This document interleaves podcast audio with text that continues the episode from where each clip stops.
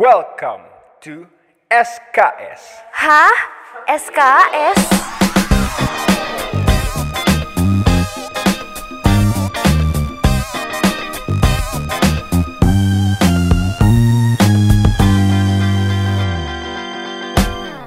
Hai, halo semuanya. Saat ini kalian sedang mendengarkan SKS, Festival Semansa University with Multivision Podcast bersama saya, Prin India. Dan saat ini saya tidak sendirian karena saya bersama dengan teman angkatan 2020. Boleh dong perkenalkan diri kamu dulu. Halo teman-teman, perkenalkan nama saya Shoki Nawarafif. Kalian bisa panggil saya Oki. Saya dari Fakultas Farmasi Universitas Pajajaran. Oke, hai Oki. Jadi hari ini nih aku dapat arahan dari teman-teman panitia untuk kita membicarakan tentang senam PTN. Kita boleh ya kelas balik satu tahun ya. Ini satu tahun kan berarti ya Iya, nanti setahun. bulan Maret. Bener. Satu tahun sejak pengumuman senam PTN dan satu semester kamu menjadi per- anak perkuliahan, Iya, anak kuliah. maba nih, iya, anak maba, maba, gitu. iya. Gimana sih perasaan kamu jadi maba nih selama satu semester ini? Pastinya berat banget ya karena Mhm. eh, suasana baru di mana kita nggak Mhm. pernah ketemu sama temen sekuliah sama sekali kayak belum pernah gitu ketemu Mhm. dan ya banyak banget sih pressure yang harus dihadapin apalagi Mhm. eh, untuk khusus ya prodi saya farmasi yang butuh banget praktikum Mhm. bayangkan saja praktikum online itu kayak nggak kebayang bakal kayak gimana gitu untuk ya praktikinnya gitu Ini kayak udah selama online ini memang banyak perubahan banget dari Ya, SMA dan perkuliahan. Oke, kalau misalnya nih aku boleh ngajak kamu bercerita tentang senam PTN sebelum kita menjadi maba gitu kan ada tiga bulan pada saat pengumuman gitu kan. Hmm. Itu gimana sih perasaan awal kamu pada saat membaca pengumuman lulus? Oke, pertama eh, awalnya nggak nyangka, nggak nyangka banget karena apa? Karena farmasi ini yang kita tahu di tahun sebelumnya itu eh, farmasi Unpad ini terkhusus farmasi Unpad dia masuk ke 10 besar eh, eh, prodi eh, yang dari Saintek itu yang paling terketat ya 10 besarnya itu ada farmasi Unpad gitu. Dan ketika eh, dibaca pengumumannya dan eh, alhamdulillahnya lolos eh, seneng banget sih terus kayak langsung terharu dan pas itu karena udah ini ya udah covid juga jadi pengumumannya itu kan eh, dibaca di rumah bersama dengan keluarga ada ibu sama kakak juga. ketika membuka dan warnanya hijau itu kayak wah udah sih. Kayak langsung pecah banget nangis gitu langsung. Kayak langsung refleks meluk ibu yang ada di situ kayak alhamdulillah bu aku lolos gitu. Kayak nggak nyangka banget. sounds- Beneran itu aku aku bisa merasakan kebahagiaan kamu pada saat waktu itu. Ah, ah, kalau boleh aku tahu, ini kan kayak sekeluarga kamu udah Mm. senang banget. Itu berarti kamu pada saat memilih jurusan farmasi itu memang eh, keinginan kamu banget ya dari dulu ya. Emang Iya. itu hasil diskusi dari sama siapa? Eh, sejujurnya ya itu eh, ada dalam keinginan saya pas itu apa ya eh, karena pertama kalau ngelihat dari pilihan gimana sih cara saya kenapa, kenapa bisa milih farmasi gitu. dilihat dari passion dilihat dari potensi di dalam diri saya gitu. Bisa dilihat dari eh, nilai-nilai rapot lah karena kan SNMPTN ini yang ngelihatnya dari rapot kan. Terus dilihat eh, mat- eh, pelajaran-pelajaran yang eh, di, di UN kan khususnya yang kalau di Saintek ada matematika, fisika, kimia, biologinya gitu ya. Nah itu saya lebih unggul di kimia gitu. Nah kan pas banget ya kimia. Terus kayak cari-cari jurusan kayak yang cocok apa nih? Kayak wah farmasi nih karena farmasi itu ya itulah berbau obat-obatan dan pasti kimia banget lah itu gitu. Jadi ya saya memutuskan untuk eh, uh, netapin pilihan pada saat itu kelas 11 saya udah netapin pilihan saya pengen ke farmasi terus farmasinya farmasi unpad gitu Hmm, itu kan pasti kan nggak sesuatu yang gampang banget untuk kayak kita tahu kita mau milih tapi untuk ke depannya itu kan pasti akan banyak perubahan. iya benar Nah, sedangkan kamu tadi bilang kamu sudah menetapkan dari kelas 11 gitu kan. Ada nggak sih cara pada saat bagaimana kamu menetapkan pilihan dan berjuang di tempat itu gitu loh. Kayak kamu udah yakin banget nih dari kelas 11 farmasi gitu loh. Sampai akhirnya sekarang alhamdulillahnya bisa lolos. iya. Eh, untuk kelas 11 kan karena mungkin belum ada gambaran kayak belum ada info-info nih dengan kayak farmasi univ lain gitu kan. Kayak mikirnya ya masih ya biasalah kelas 11 kayak cuma berharap pengen farmasi unpad gitu kayak cuma nyelip menyelipkan doa di setiap sujud gitu aja kayak pengen farmasi unpad gitu. Terus ketika kelas eh, 12 ya, kelas 3 SMA ini kayak udah makin banyak tuh ke distrik kayak apa ya, eh, banyak info-info gitu kan. Kayak banyak ternyata saya baru tahu itu eh, masuk ke 10 prodi terketat di Saintek itu ya pas kelas 12 gitu kayak wah ternyata bak- makin ini ya makin kuat banget kayak saingannya makin makin ketat gitu. Jadi kayak awalnya kayak hampir pesimis gitu karena apa ya? Saya juga kayak baca-baca gitu kan kayak apa ya variabel-variabel yang penentu lulus SNMPTN gitu. Dan kayak salah satunya kelemahan aku ya itu aku nggak punya prestasi, aku nggak punya apa ya sertifikat itu yang kayak orang pasti yang lain pasti punya gitu.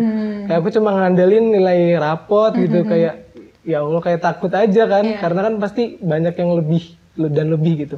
Jadi kayak awalnya kayak pesimis gitu gitu. Terus untuk netapinnya pas itu pada saat itu karena apa ya? Karena eh prodinya terketat gitu ya. Terus coba alternatif lain karena apa ya? SNMPTN itu kita mainnya cari aman kadang Iya, ya. masih abu-abu cari gitu kan. aman, ya gitu. Cari aman terus eh sempet kepikiran ke hmm, aku spill dia di SF SF ITB aku Oke. kayak pernah pernah kepikiran kayak SF ITB gitu kan karena aku ngeliat juga dari dari website resmi SNMPTN itu daya tampungnya lebih banyak gitu dibandingkan di farmasi Unpad gitu ketika daya tampung banyak yang di dalam pikiran aku kan kayak wah ini pasti peluangnya lebih besar dong. Logikanya kayak gitu kan. Tapi kayak mikir lagi karena baik lagi kelas 11 kayak udah mantepin farmasi Unpad terus kayak banyak banget eh, saran-saran dari teman dari eh, khususnya orang tua ya. Kalau orang tua alhamdulillah kayak nggak pernah eh, eh, apa ya nekanin kayak harus ke sini harus ke situ gitu. Itu alhamdulillah banget karena mungkin teman-teman eh, ada orang tuanya yang kayak kamu harus masuk kedokteran. Apalagi kedokterannya kedokteran UI gitu ya kan kayak wah gitu. Kayak susah banget kan untuk masuk gitu. Dan alhamdulillah kalau orang tuaku nggak sampai segitunya gitu. Mensupport apa pun pilihan anaknya gitu. Dan ya itulah. Jadi eh, untuk menetapkan pilihan kayak pas itu kan bimbang ya antara mau farmasi Unpad atau SF ITB nih gitu kan sama-sama mantep ya. Nah terus kayak aku ikut banyak banget sih kayak program apa ya namanya rasionalisasi gitu yang kayak lagi hits banget Ah, pada iya, saat iya. itu. Ya, ada ya beberapa orang yang punya ya gitu rasionalisasi kayak aku ikutan aku jadi tim mentornya sampai kayak bener-bener biar kayak penasaran gitu. Sebenarnya nilai aku tuh ada di mana sih kalau di tingkat nasional gitu kan? Jadi kayak sampai segitunya gitu. Nah terus eh, apa ya yang paling terharu banget ya aku ceritain ini eh, pas bener-bener aku di hadapan komputer di eh, di sekolah ya di Semansa dengan BK tentunya kayak aku harus milih pada saat itu karena kayak takut keburu apa ya error-error gitu kan. Karena yang namanya ya sistem lah ya sistem online dan takutnya ketika di akhir error gitu aku bener-bener mantepin coba mantepin kayak dalam hati tuh kayak bingung kan. Karena bener-bener dua pilihan ini kayak apa ya bikin aku bingung banget gitu dan kayak harus bener-bener tapin pada saat itu gitu biar kayak pelong gitu kesannya nggak mikir-mikir lagi gitu. Antara farmasi 4 atau SFITB farmasi 4 atau SFITB Selalu gitu, gitu. selalu selalu gitu. selalu. Kayak sampai gini kayak pada saat itu eh, udah kepikiran dua kayak gitu di dalam sholat ya. Aku selalu kan selalu ini ya selalu menyelipkan doa pada iya. saat sujud gitu dan berubahnya eh, doanya itu berubah gitu. Doanya berubah jadi kayak ya Allah eh, tolong apa sih kayak kasih petunjuk gitu yang baik yang mana gitu yang unpad atau yang itb gitu. Sampai kayak bimbang di situ. Padahal kan dari kelas 11 ya bayangin dari kelas 11 udah mantep banget mau ke farmasi unpad tapi gara-gara banyak banget info-info yang bikin menakutkan dari farmasi unpad jadi kayak bikin eh, aku tuh bingung gitu kayak takut gak lolos gitu. Itu terus pada saat itu ya udah di eh, ruang BK di depan layar monitor itu dan aku sampai paling terakhir itu aku nelpon eh, orang tua khususnya ibu ya yang benar-benar tahu gitu. Aku sampai kayak ngomong bu ini gimana ya eh, milihnya farmasi 4 atau eh, SFITB katanya.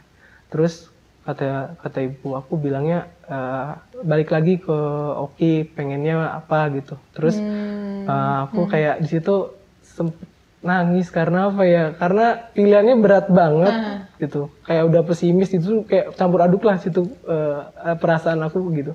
Terus eh, kata ibu kalau misalnya udah dari awal pengennya farmasi unpad udah farmasi unpad gitu. Berdoa yakin kalau itu jalannya gitu. Hmm.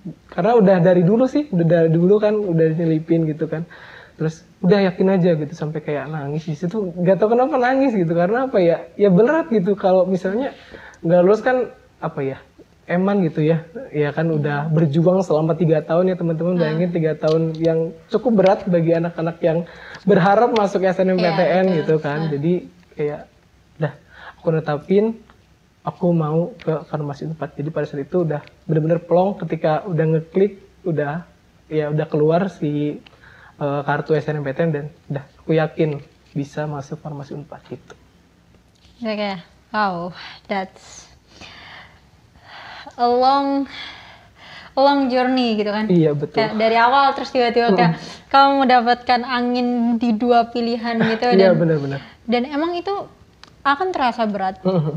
karena kita mau di satu sisi mau keinginan kita tapi di satu sisi lain kita mau cari aman juga. iya benar-benar benar banget Cari aman itu yang paling sulit. cari aman Mhm. Yang bikin kita kelu- keluar dari zona itu agak susah kan tadi kan Mhm, kayak benar. kamu pengen nempatin ke Unpad tapi tapi ada yang berkata kalau misalnya lebih aman untuk milih iya ini bener gitu kan. itu kayak eh, sampai eh, direkomendasi sama itu tim-tim rasionalisasi yang nasional Nah, gitu sampai kayaknya bilangnya yang lebih rasional di SFITB karena dari segi kerasionalan iya pasti dari daya tampung terus segala macam memang menang SFITB tapi ya Allah berkata lain gitu ternyata memang saya layak di farmasi unpad gitu jadi wah seneng banget. Ya itu. Ah, dan itu teman-teman tadi sudah mendengarkan kisah Aoki. Nah pasti kan setelah mereka mendengarkan mereka akan bingung kan. Ini iya kok benar. bisa nilainya tinggi tapi nggak ada prestasi tetap bisa lolos gitu. Mhm. Oke sendiri waktu selama tiga tahun tiga tahun belajar ini ada nggak sih tips and trik gimana sih Kak Oki nantinya untuk tetap menyemangati diri sendiri untuk tetap semangat Oke. dalam belajar gitu bisa ningkatin rapotnya kalau Oki sendiri ada cara Eh, Oke. belajar Oki yang beda nggak gitu? Karena apa ya eh, di SMA aku udah nargetin kayak ditempatin juga kan. Aku alhamdulillahnya masuk ke kelas-kelas unggulan yang katanya yang katanya eh, 100% bisa ikut SNMPTN gitu kan. Nah mikir kan itu pasti ada peluang di situ. Dan dari awal aku udah nargetin nilai aku ba- bagus gitu. Eh, yang penting bagus dan bertahap naiknya gitu.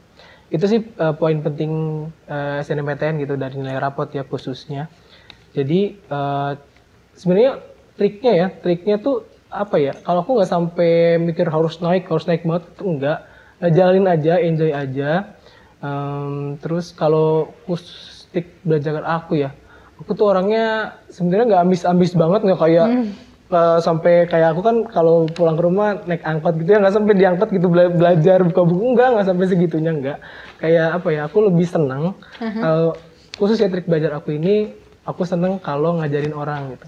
Itu nggak tahu kenapa feelnya kayak ngerasanya eh, di akunya eh, materinya makin makin mantep ya makin eh, ingatannya makin kuat. Dan di sisi lain aku juga bisa eh, ngebantu teman-teman eh, khususnya di kelas aku gitu. Kayak pasti kayak adalah ada beberapa teman-teman kayak eh, aku sering banget sih nanyain pertanyaan yang sebenarnya aku pun tahu jawabannya gitu. Aku pun tahu jawabannya tapi mereka kayak ngerasa kayak ngetes ya Ki gitu. Kayak memang aku kayak sering banget ngetes gitu kan. Karena apa? Kayak pengen tahu sih eh, apa yang kamu iya, ketahui apa yang aku ketahui sama mereka tuh udah tahu belum? Kalau misalnya mereka nggak tahu berarti aku bisa kasih tahu mereka gitu. Kalau misalnya mereka tahu dan mereka jawab dan jawabannya berbeda dengan jawaban aku kan bisa jadi diskusi Bahan gitu. diskusi. ya itu senang banget aku kayak ngediskusin hal yang beda gitu. Itu senang banget karena ketika beda kan otomatis ada apa nih gitu kan. Kayak perbedaan tuh kayak apa ya pengen diulik gitu kan gitu. Kayak trik belajar aku sih gitu. Nggak sampai ya aku nggak nggak suka banget eh, nggak suka banget kayak baca buku baca buku itu nggak. Karena apa ya aku tipikalnya orangnya nggak suka baca. Aku lebih suka dengerin eh, video-video di YouTube. Itu lebih membantu karena apa? Eh, karena aku lebih sukanya ngedengerin dibanding ba- lihat tulisan. Jadi kayak mungkin mix ya antara Audio visual iya visual. ya. Aku auditori eh, kebetulan auditori jadi kayak sampai sampai sampai sampai aku tuh kalau eh, ketika guru menjelaskan itu harus fokus banget karena apa? Karena ketika guru menjelaskan aku tuh bisa ketika buka buku halaman sekian sampai di dalam otak aku tuh kayak ngerekam apa yang guru tuh ngomong gitu persis gitu. Jadi kayak kadang kebayang gitu sampai segitunya sih. Kalau trik belajar ya gitulah kalau dari aku pribadi gitu. Ini kan kamu emang suka untuk membaca. Ada beberapa tapi yang terkadang itu sulit gitu loh untuk memulai belajar dengan dengan menonton video atau apa pun. Gimana cara kamu untuk melepas rasa males itu? Gimana kamu memperjuangkan aku harus belajar nih daripada aku rebahan gitu lah. Ya kan pasti berat banget Iya ya. benar berat banget sih Kadang kan- karena godaan tuh pasti Ah, banyak ya. ada gitu kan Apalagi yang eh, aduh ya banyak lah sekarang eh, godaan-godaan kayak gitu. Gimana cara aku buat eh, ya nggak tergoda gitu ya. Oke, eh, kalau aku sih, aku sebenarnya tipikalnya orangnya yang eh, kompetitif. Itu sih dari kata kompetitif udah kelihatan ya. Karena ketika kompetitif, ketika lihat teman-teman ambis kayak wah nilainya lebih bagus nih, itu kayak ada dorongan gitu. Terpacu gitu ya, Terpacu. kalau aku orangnya gitu ya, karena kompetitif. Jadi ketika teman nilainya gede, nilai aku kurang gitu, dirasa di di, eh, di aku kurang gitu, ya aku bakal jadi lebih semangat gitu. Karena pasti ketika kurang kayak wah ini ada yang kurang nih gitu. Kalau aku sih gitu. Jadi eh, cara untuk eh, terus biar ngurangin rasa malas sih gitu. Tapi kadang kalau udah lagi malas ya malas gitu nggak bisa dipungkiri sih karena kalau udah malas gitu kayak nggak kayak nggak mau belajar nggak mau ngapain ya udah gitu. Kayak nonton segala macem gitu. Dan juga kalau nonton bisa diselingin sih kayak mungkin nontonnya nonton nonton tentang pengetahuan pengetahuan gitu gitu. Jadi kayak nggak ya nggak muzir kayak nggak- mau bazir waktu juga sih buat nonton. Kayak refreshing aja sih. Jadi buat teman-teman jangan terlalu ambis ya. Jadi kayak ya udah kalau misalnya kalian males ya udah. Ya udah mau scroll TikTok kek mau apa kek mau, mau scroll IG atau apa ya bebas gitu. Pokoknya yang penting kalian bisa enjoy ketika kalian enjoy alhamdulillah kalian ah, insya Allah kalian apa ya bisa nyaman gitu dan ya ya jadi nggak tertekan gitu. Jadi ya dibawa enjoy aja kalau belajar. Mencari sesuatu hal yang untuk bisa dilihat gitu perbandingan gitu ya mungkin ya. Iya heeh. jadi kayak supaya kamu terpacu terus supaya kamu tetap ada semangat cari nilai Iya, atau heeh. goals Betul, karena apa ya? Aku sering banget dengar ketika kalian bermalas-malasan itu ada ribuan orang di sana yang berjuang untuk Iya, mendapatkan hal yang mungkin kalian juga pengen gitu. Jadi jangan sampai ketika kalian bermalas-malasan kalian mikirnya udahlah santai dulu. Tapi sebenarnya ada banyak ribuan orang di sana yang kalian nggak tahu, ya mereka memperjuangkan iya hal yang sama yang kalian perjuangin saat ini gitu. Jadi ya itu sih motivasi kalau dari aku ya buat teman-teman yang lagi sering malas-malasan nih jangan malas-malasan ya karena yang lain lagi berjuang gitu gitu Hmm. istirahat boleh gitu Boleh, ya. boleh banget. tapi Boleh. uh, ada kalanya kita harus bangkit Mm, juga bener, karena bener. banyak banget yang berjuang juga kan sama Iya, kayak kita itu itu cara Oki untuk mempertahankan semangat ya dalam belajar teman-teman nah ini satu hal lagi nih. Enggak sebenarnya masih banyak pertanyaan yang Iya, akan aku tanyakan banyak banget orang-orang yang penasaran dengan kalau senam PTN itu kan tapi berhubungan sama keberuntungan. Tapi nggak eh, tapi nggak berarti juga kita nggak boleh langsung kayak beruntung beru- berharap banyak gitu kan. Oke kalau misalnya nggak keterima nih senam PTN nih. Waktu itu ada hal second plan-nya nggak? Kalau misalnya second nggak plan. nggak keterima senam PTN. Pasti ya ketika SNMPTN peluangnya bisa dibilang kecil. Hmm, uh, dan pasti kita sebagai manusia ya nggak bisa berharap sih kalau aku Hmm, kayak iya mikirnya. Ketika kita berharap lebih terus harapannya itu nggak terwujud kayak wah sakit banget Iya, kan pasti. Daripada mikir yang nggak pasti. Mhm. jadi saya pasti ada sih second plan kayak gitu. Eh, mungkin sampai kayak tiga tiga eh, dan sampai third gitu ya. Maksudnya kayak sampai segitunya gitu. Karena aku nggak berharap banget sih SNP dan tau lah eh, aku milihnya yang ya yang hard gitu yang farmasi 4 gitu kan.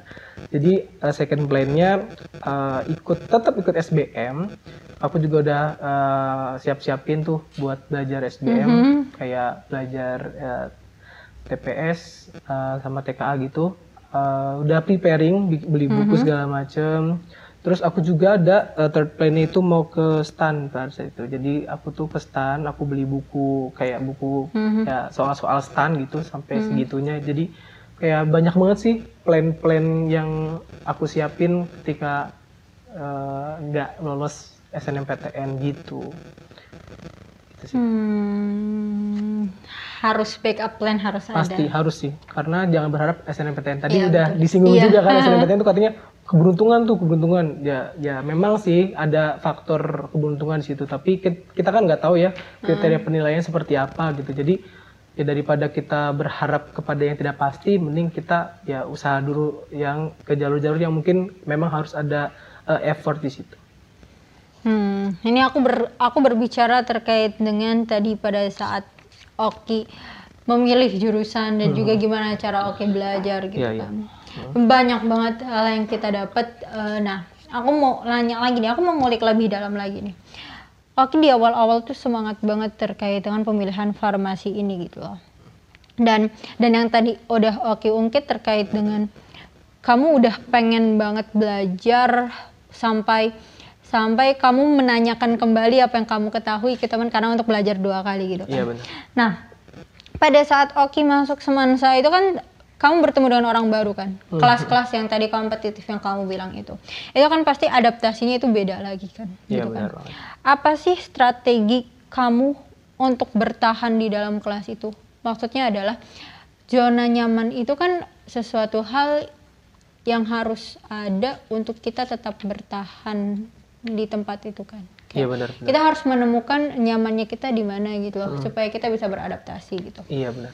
Nah, Eh, Oki sendiri itu gimana? Kalau aku sendiri, eh, mungkin aku cerita ya eh, figur aku mungkin dari SMP. SMP itu aku bukan di SMP SMP kota ya, kayak misalnya di SMP 1 Cirebon gitu. Ya mungkin eh, banyak teman-teman semansa yang mungkin dia alumni SMP 1 ya, gitu.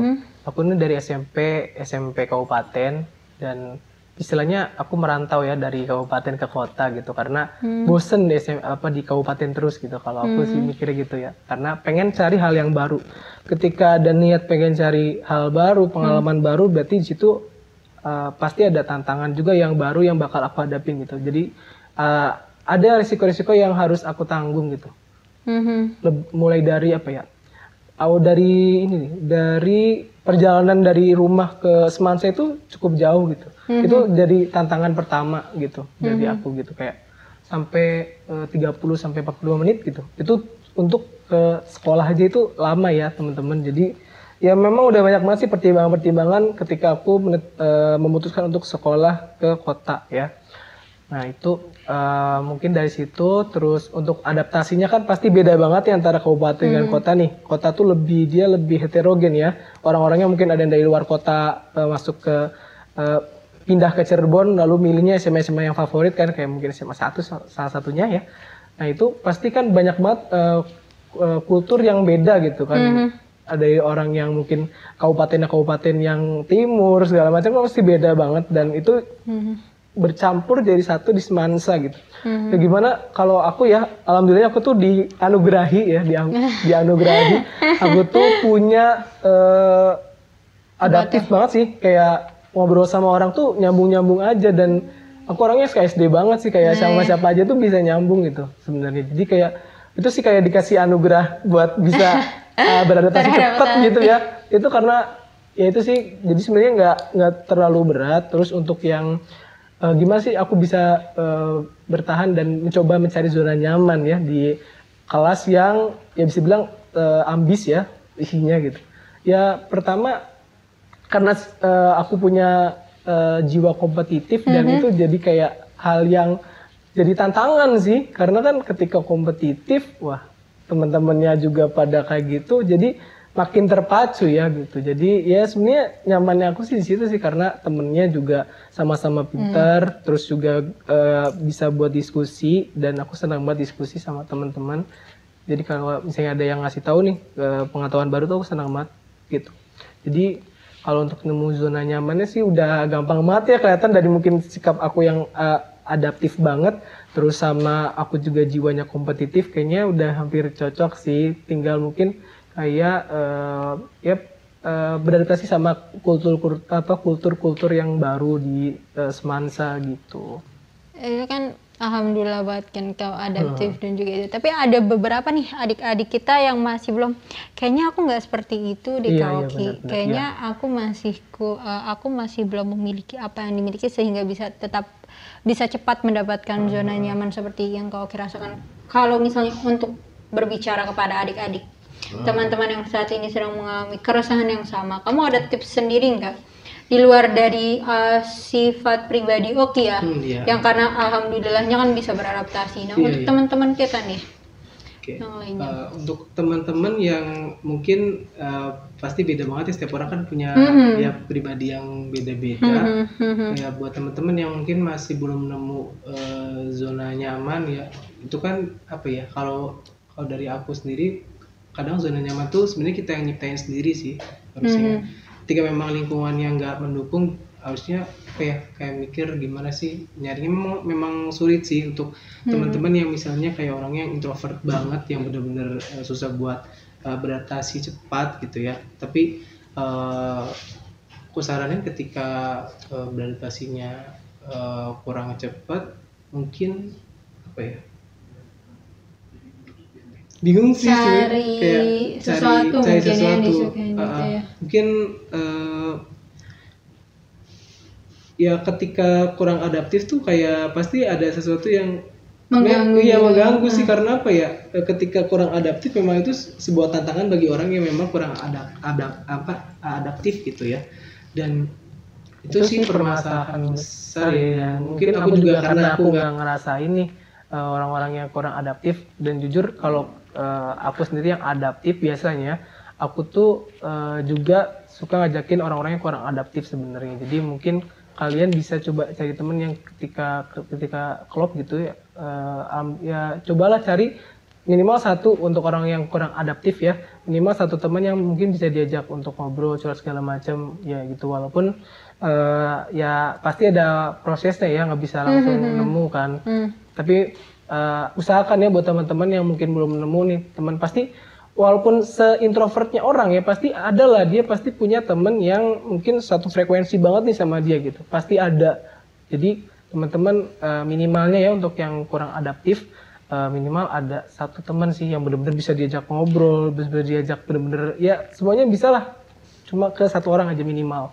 Karena ketika kalian tidak punya teman ya kayak ngerasa sendiri tuh pasti berat banget ya terutama di semansa nih yang bener-bener susah sih digambarkan ya semansa bener-bener eh, wow banget sih ini SMA gitu. Jadi eh, untuk yang teman-teman yang mulai mencoba untuk Mm-mm. membuka Iya, mencoba eh, membuka gitu, membuka karena- diri gitu ya. Mm, karena ketika ya itu eh, tantangan terbesar orang ketika yang kurang adaptif ya itu nggak bisa dia susah untuk bersosialisasi. Ketika dia coba menemukan satu teman ya itu alhamdulillah itu cukup sih ketika udah nemu satu orang jadi ya seenggaknya dia ada temen gitu. Gitu sih cukup untuk yang kurang ada a- adaptif. Jadi eh, coba untuk ngebuka gitu. Walaupun memang sulit sih gitu. Gitu kalau kalau dari aku ya. Mencoba titik nyaman, mencoba mencari atau membuat nyaman diri sendiri gitu ya.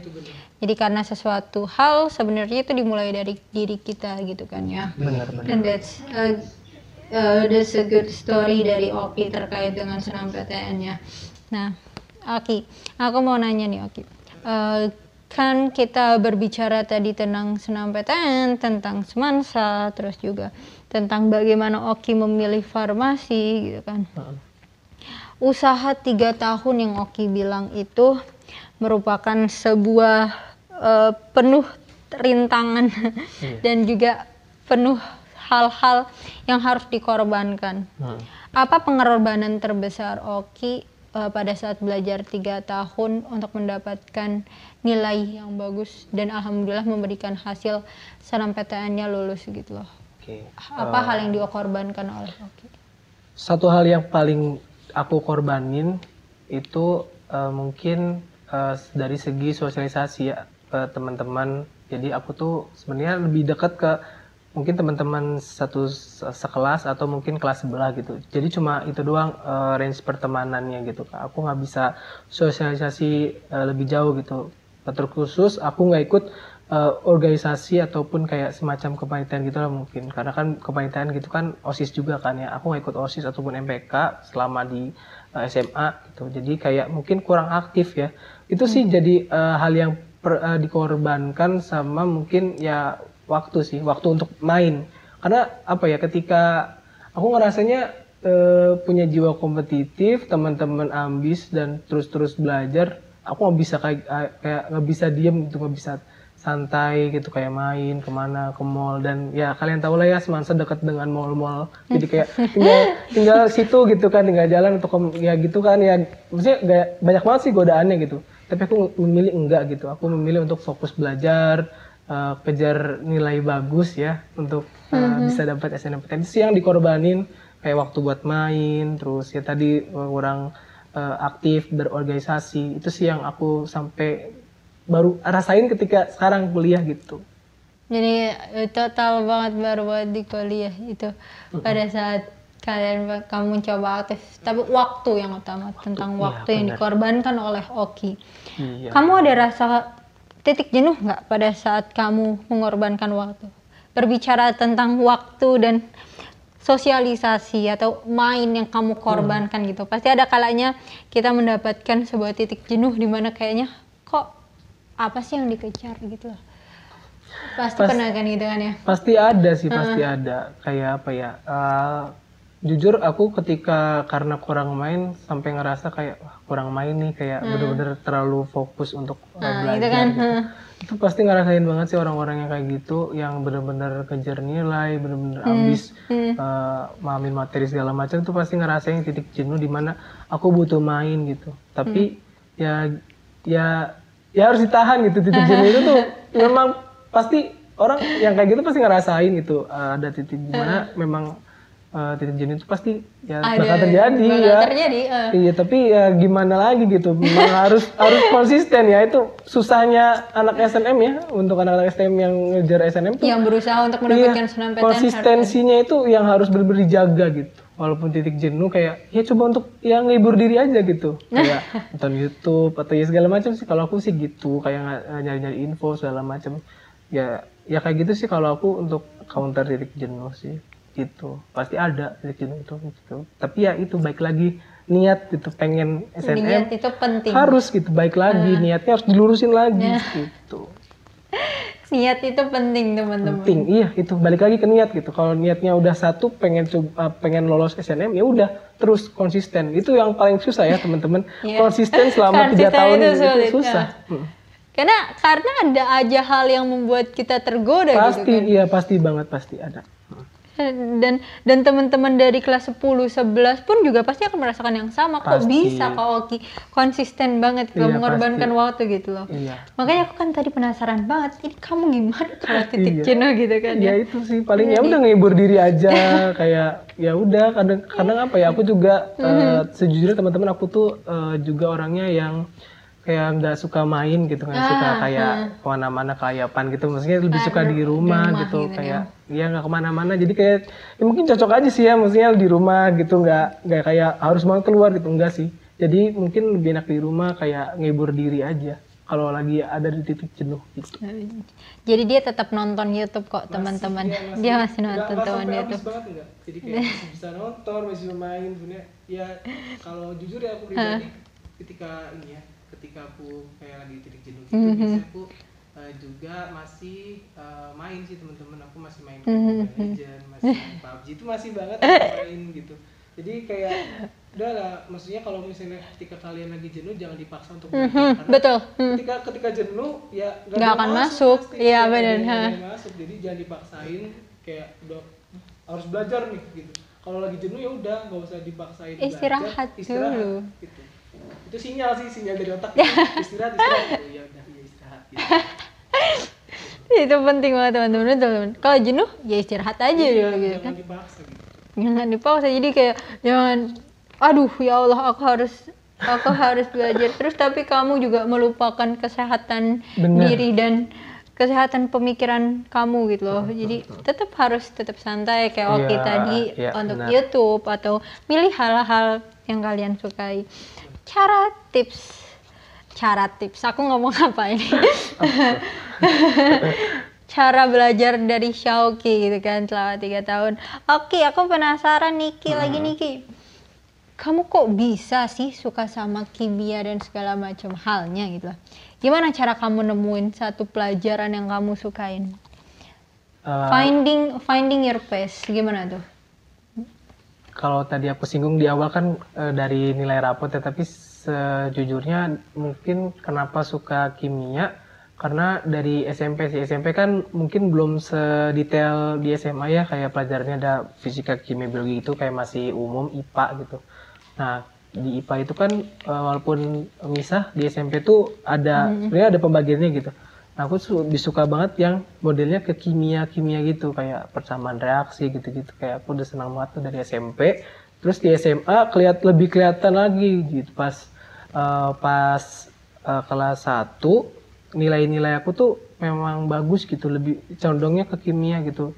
Aku ngeliat dari teman-teman juga nilai aku lebih jauh di atas eh, teman-teman di kelas gitu. Jadi kayak ngerasanya, wah ini aku nemuin passion aku gitu di kimia gitu gitu sih awalnya berangkatnya dari ya itu dari SMP sebenarnya dari SMP kelas 9 tuh ya kelihatan kayak wah ini eh, seru nih kimia gitu. Terus kayak di SMA lebih kelihatan lagi materinya terus ngeliat nilainya bagus ya jadinya kayaknya kimia deh. Nah, gitu. Mencoba mencari keunggulan kamu di mana iya, sampai jadi akhirnya kamu ya buat teman-teman yang mungkin belum nemuin nih, aku bisa beberapa gitu. Ya, coba cari pasti teman-teman adalah di satu. Kelebihan di Ya kelebihan. Khusus yang saintek ya eh, berarti cari tuh passion di biologi, fisika atau kimia. Untuk yang eh, sosu mungkin bisa di ekonomi, ya, di eh, sejarah, di geografi sama di eh, sosiologi. Jadi eh, kalian cari passion kalian. Karena apa? Passion itu menentukan nanti kalian di akhir ya, di akhir kalian milih mau jurusan apa sih gitu. Itu bakal nentuin banget gitu. Ketika kalian belum nemu passion itu susah kalian bakal nentuin jurusan kalian gitu. Makanya ketika aku tahu kimia di kelas 10 ya udah tahu kayak kimia jadi passion aku, aku gampang milih eh, jurusan buat SNM gitu. Hmm, kesukaan itu penting teman-teman. Penting. Mencoba mencari tahu apa yang teman-teman suka dan bisa dipelajari nantinya itu harus. Karena seperti Oki tadi, dia menemukan kesukaan pada saat kelas 10 dan akhirnya dia mengembangkan dirinya dan itu untuk teman-teman yang sedang mendengarkan adalah sesuatu hal kalau teman-teman belum apa namanya belum menemukan sesuatu zona nyamannya, mungkin setelah ini teman-teman bisa mencari lagi Iya. apa sih yang sebenarnya kalian sukai gitu loh Iya. apa yang sebenarnya bisa karena semua manusia itu sebenarnya memiliki kelebihan di Iya, satu benar, bidang benar. gitu kan Benar. mungkin di satu sisi tadi eh, Oki berkata tentang ada waktu yang harus dikorbankan ada karena itu adalah pengorbanan dia untuk mendapatkan sesuatu gitu Iya kan benar. Ya ketika apa ya ketika kalian eh, punya apa ya punya ambisi buat mendapatkan sesuatu pasti ada dan banyak eh, hal yang kalian korbankan gitu. Jadi kalian harus memikirkan dari sampai situ sih. Mm. Hmm, karena apa yang kita tanam itulah yang kita tuai Tuai, iya betul. Iya benar banget dari Oki. Oki sendiri pun merelakan waktunya. Tapi eh, tadi kalau misalnya kalian jenuh, eh, tidak perlu dipaksakan gitu ya. Bener, Tetap mm. harus mengadakan belajar seru dan zona nyaman Eh, Iya benar-benar. biar bisa tetap biar bisa tetap enjoy dari kegiatan kalian. Wow, ini seru banget sih untuk membahas tentang ambisius dan kompetisi seseorang. Karena jujur, aku selalu amazed sama cerita-cerita pengorbanan orang mendapatkan sesuatu itu loh. Karena banyak banget hal-hal yang bisa kita dapatkan dari situ. Iya benar. Aku mau nanya lagi nih Ki. Hmm. Eh, pengalaman kamu nih, berarti kan artinya kamu pada saat mengorbankan waktu eh, dan bersosialisasi di sekitar situ, itu sebuah adaptasinya mungkin sulit pada saat SMA, Eh, pada saat SMA ke kuliah karena lebih heterogen, tadi kan. Jadi kan tadi, oke, tadi Oki mengorbankan waktunya dan itunya eh, bagi sebagian orang susah, terus juga beradaptasi bertemu dengan dunia baru pada saat perkuliahan yang lebih membaur gitu kan. Eh, Aki eh, gimana cara beradaptasi dengan segala sesuatu perbedaan dari SMA ke kuliah? Oke. uh, aku singgung di awal tadi udah punya uh, jiwa adaptif yang benar-benar udah melekat ya dalam diri gitu. Itu yang jadi modal utama aku uh, pribadi. Uh, terus apa ya tantangannya lebih besar karena apa? Ketika uh, beda tuh beda dunia lagi lebih luas lagi. Mungkin se Indonesia sekarang cakupannya. Hmm. ya uh, aku coba lagi tuh ada uh, adaptif lagi. Coba untuk uh, berbaur dengan hmm. mereka gitu mencoba melihat kayak kayak gimana sih orang-orang gitu misalnya orang Bandung ya khususnya kan aku di Unpad ya orang Bandung kan harus ya kayak tata keramanya dijaga segala macamnya gitu kayak benar-benar harus dilihat gitu. kalau aku sampai ngelihat ke situnya sih jadi kayak ya jadi uh, kalau aku pribadi lagi online ya apalagi online jadi kan orangnya SKSD juga ya teman-teman. Jadi gampang banget ngobrol sama orang gitu. Mau yang orangnya yang ah, diem diem iya. diem diem baik atau orang yang sama-sama suka ngobrol ya nyambung nyambung aja gitu. Itu sih kalau aku ya. Jadi ya itu sih baik lagi eh, adaptif tuh penting banget ya buat teman-teman eh, coba ya apa ya eh, bisa survive sih istilahnya. Karena apa ya ketika kalian kurang adaptif tuh ya pasti lebih banyak sih ini uh, yang bakal dihadapinya gitu lebih banyak karena yaitu ketika kalian ngerasanya nggak ada teman itu pasti lebih berat lagi gitu sih jadi buat teman-teman yang belum bisa adaptif cobalah kayak ya cobalah jangan terlalu uh, apa tuh? ya hmm. apa ya apatis apatis kayak diem aja apa ya nggak nggak ngobrol atau apa ya memang susah sih setiap orang beda-beda gitu tapi ya kalian coba, coba untuk sih. kita ya, coba untuk memulai. Iya memulai. Inisiasi gitu kan ya. Iya betul. Hmm aku dan nggak kerasa aku sama Oki ini udah ngomong selama 35 menit terkait senam PTN dan iya 30 menit. Uh, kita udah cerita banyak nih tadi ngolah tentang senam PTN dan segala macam. Terakhir nih pertanyaan terakhir buat Oki gitu kan. Ada nggak kalimat penyemangat buat teman-teman adik kelas 10, 11 dan juga saran nih buat kakak kelas 12 yang sebentar lagi bakal milih jurusan tanggal berapa ya mungkin tanggal 18 Januari kalau aku nggak salah aku memilih jurusan. Oke, uh, mungkin kan banyak juga yang bakal dengerin podcast ini. Mungkin aku lebih ke pertama khusus dulu buat anak-anak kelas 12. Kalian udah ngelewatin tiga tahun terberat kalian di Semansa uh, aku mau ngucapin uh, selamat dulu karena kalian sudah berhasil melewati tiga tahun terberat kalian. Dan aku pengen bilang semangat uh, buat kalian. Ya perjuangan kalian selama tiga tahun semoga terbayar uh, bisa lolos SNMPTN 2021 uh, jadi apa ya ya itu sih untuk yang kelas uh, 12 uh, fokusin lagi kalian mau ke mana. Dilihat dulu dari passion kalian dilihat dulu terus ditanya lah sama temen atau mungkin sama sama uh, sama uh, orang tua itu diobrolin lagi kayak misalnya lebih cocok ke mana nih? Itu bener-bener uh, butuh uh, waktu sih untuk coba yang buat teman-teman yang belum punya belum tahu passion teman-teman di mana. Jadi bener-bener coba mumpung masih ada waktu nih ya teman-teman coba untuk cari gali gitu pasti setiap orang punya potensi punya passion itu harus digali dan hmm. ketika udah nemu diskusin lagi dengan orang tua. Biasanya uh, tidak sedikit ya teman-teman yang punya uh, masalah kayak terkait uh, jurusan dengan orang tua tuh hmm. kayak suka beda gitu ya. Jadi benar-benar harus diobrolin sama orang tua juga itu penting. Dan udah sih untuk kelas 12 itu. Terus untuk yang kelas 11 ya untuk ya kayak 10 dan 11 yang mungkin udah planning nih yang ya planning SNM uh, aku cuma mau bilang ini uh, di dunia ini tuh gak ada yang pasti ya teman-teman hmm. dan satu hal yang pasti di dunia itu uh, adalah ketidakpastian itu sendiri gitu. jadi kalian ketika uh, semuanya itu nggak pasti ya kalian jangan terlalu berharap gitu dengan apalagi SNMPTN ya yang orang bilang jalur langit gitu ya kan jadi ya itu sih gak, karena nggak ada yang uh, mungkin di dunia ini. Tapi ketika uh, semuanya segala sesuatu itu nggak mungkin atau tidak apa ya tidak pasti itu pasti ada uh, kata mungkin, mungkin ya mungkin sih mungkin ada mungkin terjadi. Nah dari kata mungkin itu pasti banyak yang harus kita lakukan gitu kayak misalnya uh, preparing ya itu tadi kayak coba untuk nata lagi ya, lurusin niat itu sih paling berat ketika buat kata uh, mungkin jadi pasti itu pasti banyak yang harus disiapkan gitu. Jadi buat teman-teman kelas 10 sama kelas 11 uh, semangat buat naikin nilainya untuk uh, bisa uh, lolos atau tembus ya bisa ikut SNMPTN uh, di tahun tahun berikutnya gitu.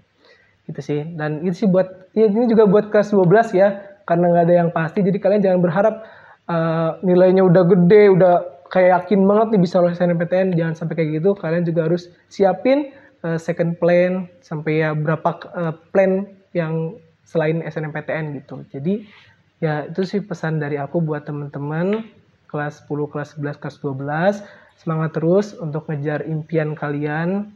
Tuh ya cukup. Thank you so much Oki atas kesan pesan dan se pesan selama 30 menit dan lebih malah kita berbicara tentang ini dan teman-teman ingat selalu bahwa apa yang kita inginkan terkadang tidak sejalan dengan apa yang seharusnya ditakdirkan oleh kita. Tapi bukan berarti kita berhenti di situ. Seperti Oki yang mengorbankan sesuatu untuk mendapatkannya, kita juga harus memiliki keyakinan untuk bisa terus mencapai apa yang ingin kita gapai.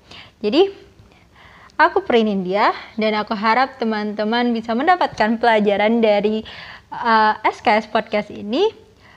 Selamat selamat berjuang buat adik-adik kelas 12 dan juga semangat untuk adik-adik kelas 10 11.